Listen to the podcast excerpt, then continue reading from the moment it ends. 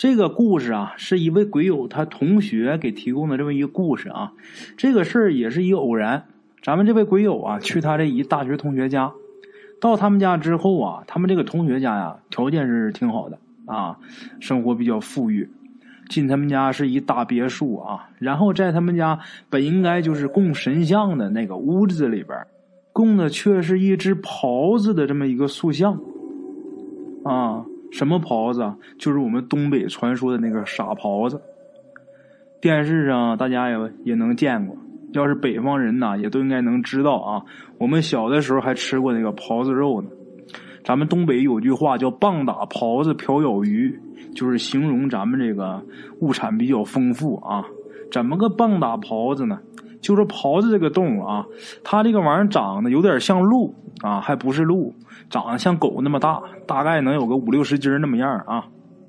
冬天的时候啊，东北这个雪大，在山上呢，这个狍子它只要是卧在这个雪里边，它就不会跑了啊。就这么一东西，挺萌的。那这个网友现在给这个狍子起名叫雪泥马啊，就看着挺呆萌的这么一动物。为什么总管它叫傻狍子呢？因为这东西啊，一个是胆子小。胆子特别小啊！另外一个是什么呢？他真傻，有点缺心眼儿。这个动物，咱打个比方啊，如果一猎人在山上看见狍子了啊，然后举枪打这个狍子，砰！这一枪如果没打着的话啊，要其他动物早跑了。这狍子呢，他得转一圈，然后过来很呆萌的看着猎人，那个意思啊，内心的潜台词就是你是打我吗？就这么一玩意儿啊？为什么管它叫傻狍子呢？这东西智商有问题啊！然后这个鬼友去他大学同学家，一看他们家供这么一东西，就很好奇啊，挺觉得挺有意思，挺搞笑的，就问他你们家怎么供一傻狍子呢？然后他这同学跟他说呀，我们家之所以现在日子过得这么好啊，当初啊都是拜这个东西所赐啊。这鬼友听挺有意思啊，你给我讲讲吧。他这同学啊就给他讲这个事儿，当初啊这个事儿得从他太爷爷那个辈儿说起。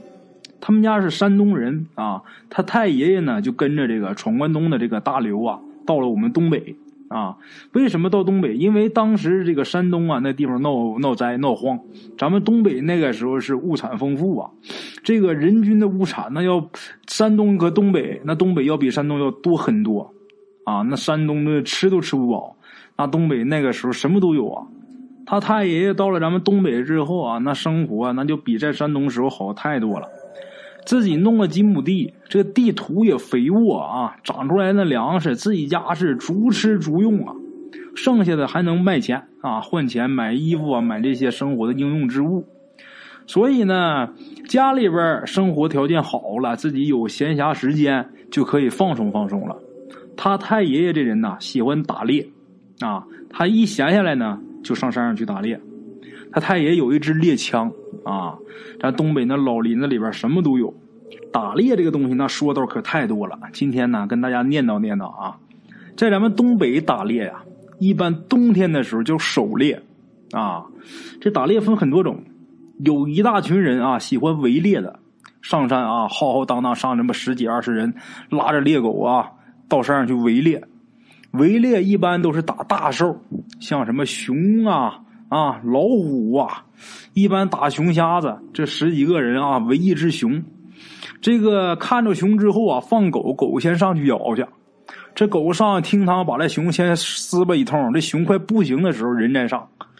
那个东北这个猎狗有说道有讲究，过去咱们东北住的老百姓几乎家家都养狗，如果要是专门打猎的猎户，那家养的更多，五七六条都是他，像普通家也得养那么一两条。一个是看家护院，另外一个这玩意儿上山打猎真管用。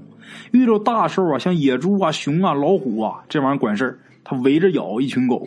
遇着小时候像撵个野鸡、撵个兔子，这玩意儿真好使。所以说家家都有猎狗，这猎狗说都挺大。从小把它养大之后啊，上山去围猎的时候，如果见前面来一熊啊，这狗要是扑上去就咬，那绝对是好狗。如果这狗要是围着不上，就在那叫。那狗回家就得打吃肉。过去这个老猎人啊，就这种心态，养你干什么？有事你得上啊啊，真好使啊！这猎狗，一般咱这个东北老林子里边啊，管这个动物怎么给排行呢？一猪二熊三老虎，什么意思啊？什么叫一猪二熊三老虎？就是说东北虎厉害，但是它可不是这个森林里边最危险的。一猪二熊三老虎，就是说最厉害的是野猪啊，第二个是熊，第三个是老虎。为什么说这野猪厉害啊？野猪这个东西啊，它力大无穷啊。另外一个，这东西它不好打，怎么不好打？拿枪打不进去。你打熊打老虎，你枪好歹能打进去，但是这野猪不行，它总上这个树上啊，松树上去蹭眼儿。老林子里边这个松树上都有这个松树油，这野猪啊蹭了一身松树油之后，它在这个地上一打滚儿，那就粘的什么草棍啊、树棍啊、石子儿啊，就都粘到身上了。年深日久之后，它这身上啊就跟一层盔甲是一样的，就过去那种土墙根本就打不进去啊。那碰见野猪怎么办？这野猪它还祸害人，它还咬人呐。那东西一个是有劲儿，你知道吗？另外一个枪打不透。一般想抓野猪都是挖陷阱，怎么挖啊？这陷阱可挖不能大喽，就直径不能大，但是必须得特别深，保证这野猪掉下来之后它动不了，在里边直接卡住了。你稍微啊，都说猪笨呐，但是大家肯定没见过野猪。你这个陷阱挖的稍微宽一点啊，这个直径稍微宽一点，这野猪在里边一几下能跳上来。那才灵活呢，而且那俩獠牙那么大劲头，往人身上一撅，那肯定是肠穿肚烂呐，很危险。这个野猪，碰见野猪得怎么办？如果说偶遇野猪的话，打猎的时候一定不要害怕。你跑，你肯定是跑不过它了啊，肯定是跑不过它。你要上树的话，那也不行。野猪它虽然说上不了树，它在下边啃这棵树。它把这棵树给你啃倒，直到把这棵树的树根给你啃烂，然后这棵树倒了，他再把你弄死。你从树上掉下来了，他再把你弄死。这东西才邪乎呢啊！那么说碰见野猪怎么办？不要害怕，他不往你这边跑吗？你往他那边跑，你跟他顶头跑。这个动物这东西，他要说见你往也往他这边跑啊，他肯这野猪他也不会掉头就跑，他不会怕你啊，但是他会站在原地叫，张开大嘴叫。这个时候拿枪对准他这个嘴里边，这口腔里边啊，对准他这个牙膛子一枪，这野猪就撂那儿了。这是一种办法啊，这是据传说的，咱我咱可也没打过猎，咱也不知道。但是过去老人都这么讲啊，这是打野猪。那么说，如果碰见熊呢？打熊打哪儿啊？熊它也蹭痒，身上那毛挂上这个松油之后啊，那也是枪打不进去。但是熊可有一点。它只蹭后背，它前心它不蹭，前心他自己拿爪子挠，这前心这枪能打进去。一般东北这个黑瞎子他都是站着走，见着人之后他都站起来啊，两只前爪就跟人一样，两条腿站着，两只前爪啊这前面耷拉着。打熊打哪儿？拿枪打月牙，就是胸前呢都有一白月牙，那月牙是熊心脏的位置，一枪只要是打到月牙上，这熊肯定倒。如果要是没打到月牙的话，你打别地儿的，那皮糙肉厚的，你慢说打不打进去？你就是真打进去，那熊也没事儿。这一枪，那你把它激怒了，那直接把你撕碎了啊！这是怎么打熊？那么说老虎呢？啊，那就相对来说，照比前两样就好打点了。它虽然凶猛，但是啊，枪它打得透，而且老虎这东西啊，它聪明啊。就是说，他在一般情况下，他看着你手里边拿着东西，拿着枪，拿着什么，他就不问你过去了，他绕着你走。要么怎么就有这句话呢？一猪二熊三老虎啊，就是打什么都有打什么的办法啊。打猎也分很多种，是围猎呀，是下药啊。过去有下毒饵的，但是啊，下毒饵这种方式啊，是真正的猎人不屑去这么做啊。他瞧不起那种下毒饵的，他认为那种啊，那叫打绝户猎。什么意思呢？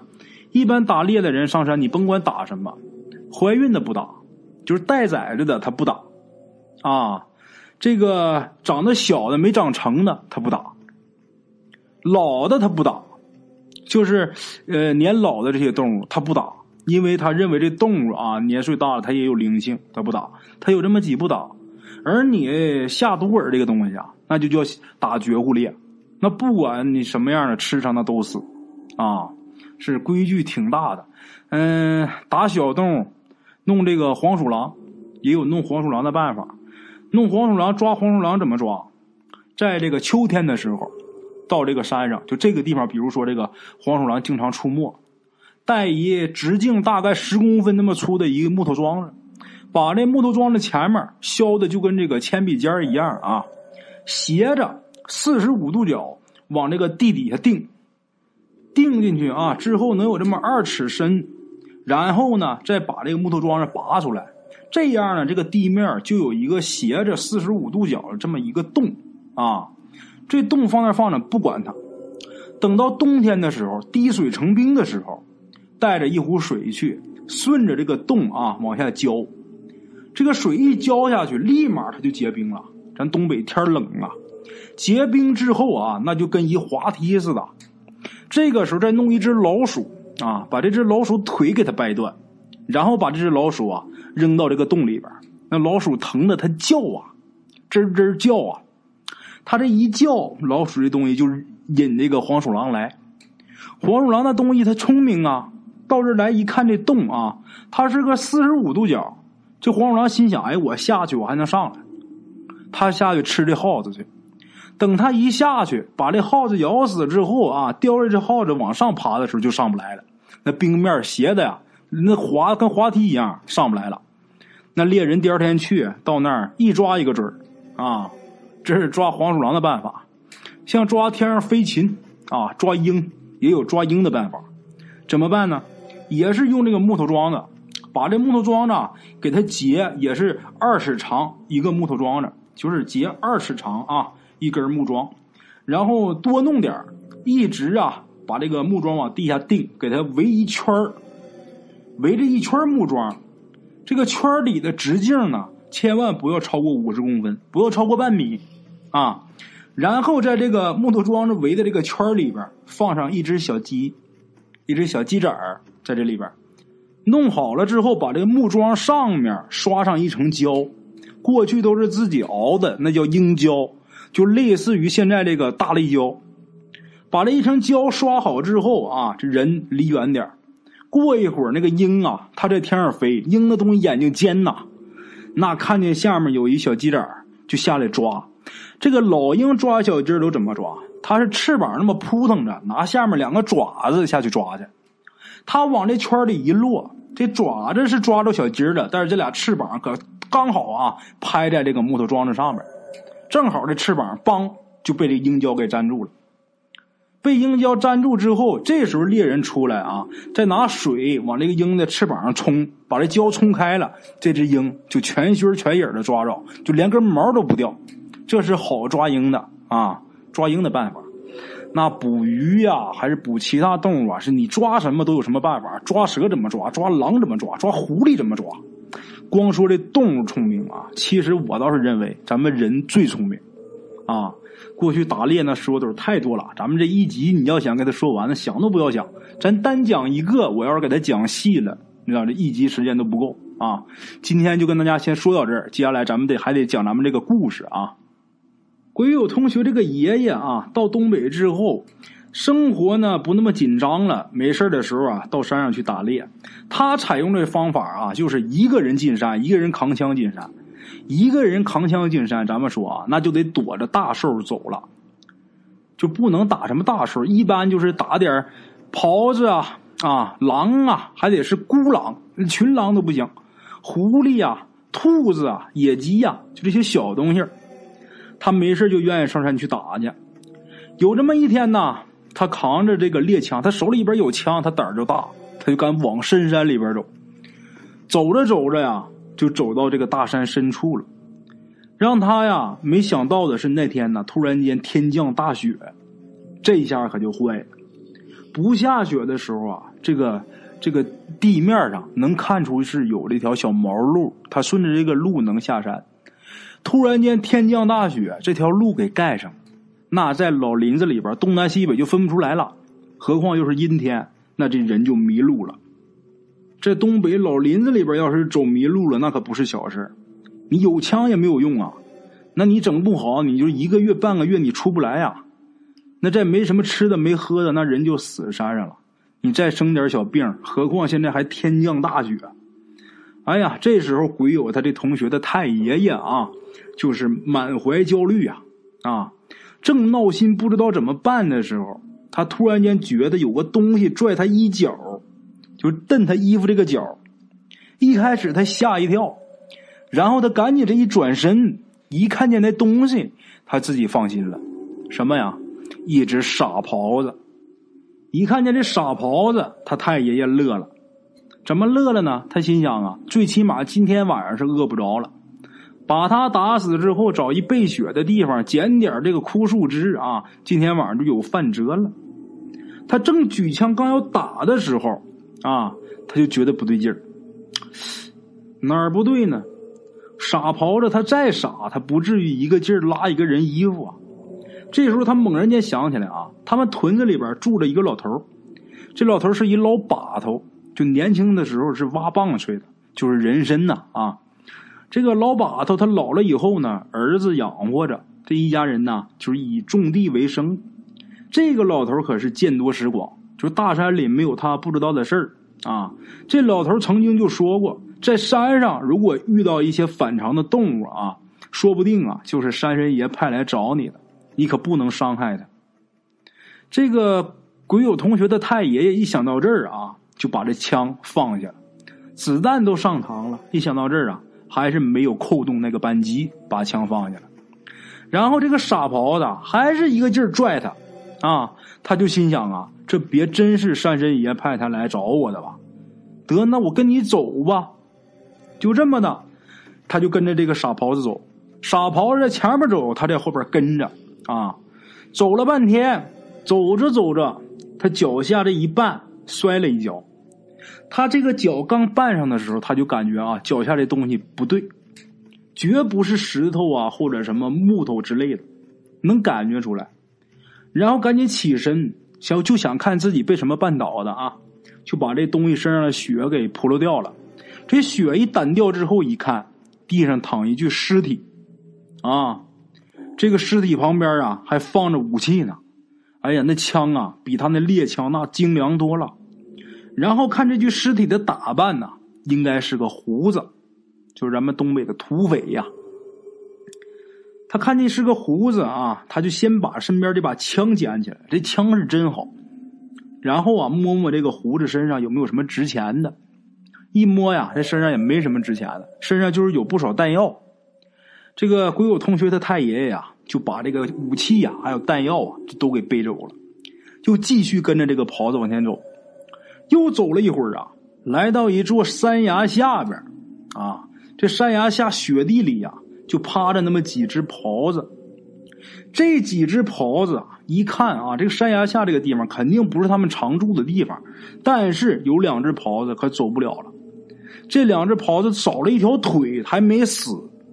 这腿被扯掉一半，这两只狍子还没死。这两只狍子一看就是啊老狍子，因为从这个毛色什么能看出来。那么说这一群狍子啊，在这地方干什么呢？这两只走不了，其他的怎么也不走呢？这鬼友他太爷心里就有数，就心想啊，肯定是啊这些年轻的狍子护着这两个老狍子呢，没走。那么是什么东西把他们给伤成这样的呢？那就不知道了，看伤看不出来。这些狍子看见他也不跑。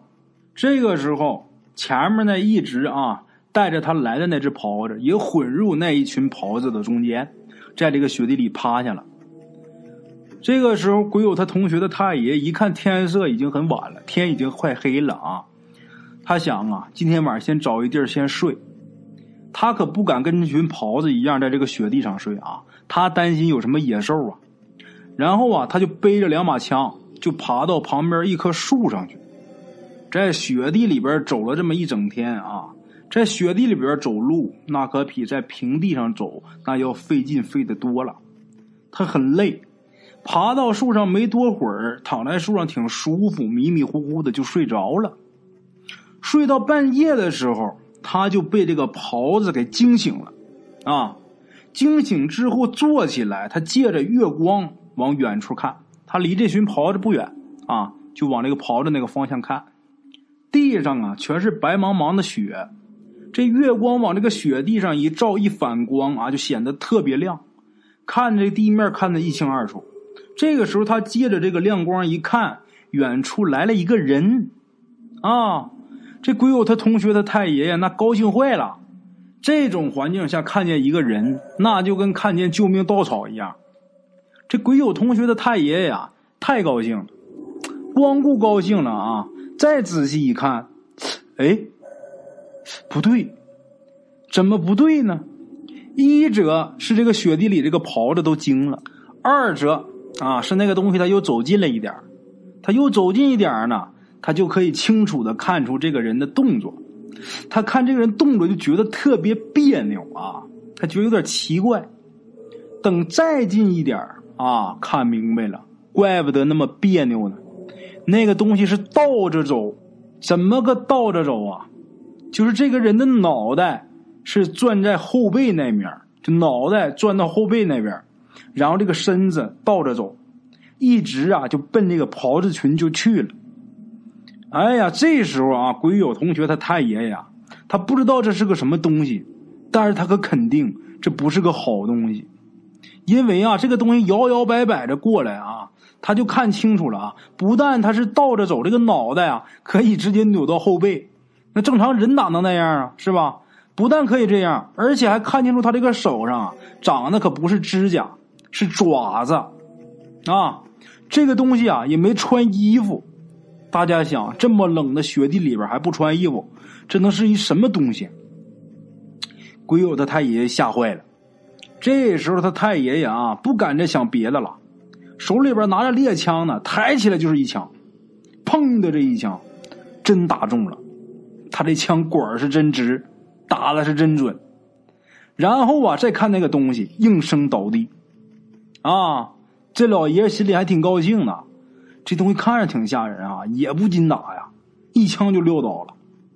他还没高兴完呢，那东西又站起来了，而且这个东西这个时候好像很愤怒。刚才这个东西并没有发现他，刚才是奔袍子裙去的，但是他这一枪下来之后，这东西可看见他了啊，然后就很愤怒啊，速度也明显加快了，就向着他趴在这棵树这边过来了。然后那东西啊，他也不会出声。也不是说啊叫怎么怎么样啊，没有声音，就是快速摇摆着往树这边走，啊，他太爷一看这东西这么邪乎，这一枪没打死还能站起来，赶紧啊抬枪，又是接二连三的开枪，就很快啊他就把这个猎枪的枪弹全打光了，但是那东西啊可没有像之前那样打一枪就倒地上了，就感觉啊这东西好像根本就不怕他这个枪子弹，就不怕他这个枪打，啊。他这个猎枪子弹打完了，他来的时候路上不是还捡了一把枪？是吧？捡那枪啊可比这个猎枪可厉害多了。咱打比方啊，你就是说喷子跟这个 AK 四七在一起比，那喷子打出去是散弹，过去那个猎枪啊，它打出去就是散弹，那东西它不抱团所以说不是近距离的话，没有特别大的杀伤力。但是他换这把枪可就不一样，这把枪打的可是铜头的子弹呐啊！而且这是把快枪，连发枪啊！他这太爷也顾不得了，举起这把枪就拼命的朝那东西射击啊！咱说那个东西啊，他到底也是血肉之躯呀！而且这时候他越走越近，这把武器的杀伤力啊特别大，你离得越近，杀伤力就更大了。后来啊，那东西实在撑不住了啊！在离这棵树啊不到二十米远的地方，这个东西就开始往后撤退，退两步之后，然后转身就跑，啊，他这个太爷呀，那时候还是疯狂的射击呀，就心想那时候也不顾不上你是进还是退，我就是冲着你开枪就对了，一直啊打到那个东西都看不见了，然后他这个时候才停，才停火，停火之后啊，自己是手脚酸软呐，不是累的。吓的，啊，在树上啊，又瘫坐了半宿，一直熬到第二天太阳出来了，这个人呐才稍微的缓过来点等他下了树之后啊，昨天晚上那一群傻狍子还在树下待着呢，树下那块空地上待着。这傻狍子们见他下树之后啊，全围过来了，然后就争着啊，用嘴就这么拽着他。他现在啊，虽然说自己挺饿，但是他不想杀狍子。为什么啊？因为他现在跟这个狍子有交情了。昨天晚上这个事儿怎么说，他们也算上是患难之交。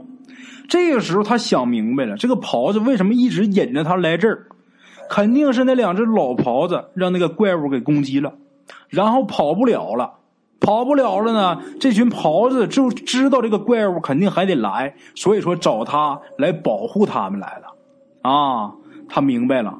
那咱们现在也算是有交情了，是吧？虽然很饿，但是我这现在不能杀你，啊。他现在也不认识路，太阳虽然出来，但是雪可没化呀，还是找不着路，还是迷路状态。现在这些狍子啊，又都争着啊，用嘴这么拽着他。那得了，那我就还跟你们走吧。就这么的，又往前一直走，走了小半天啊，走到一个地方。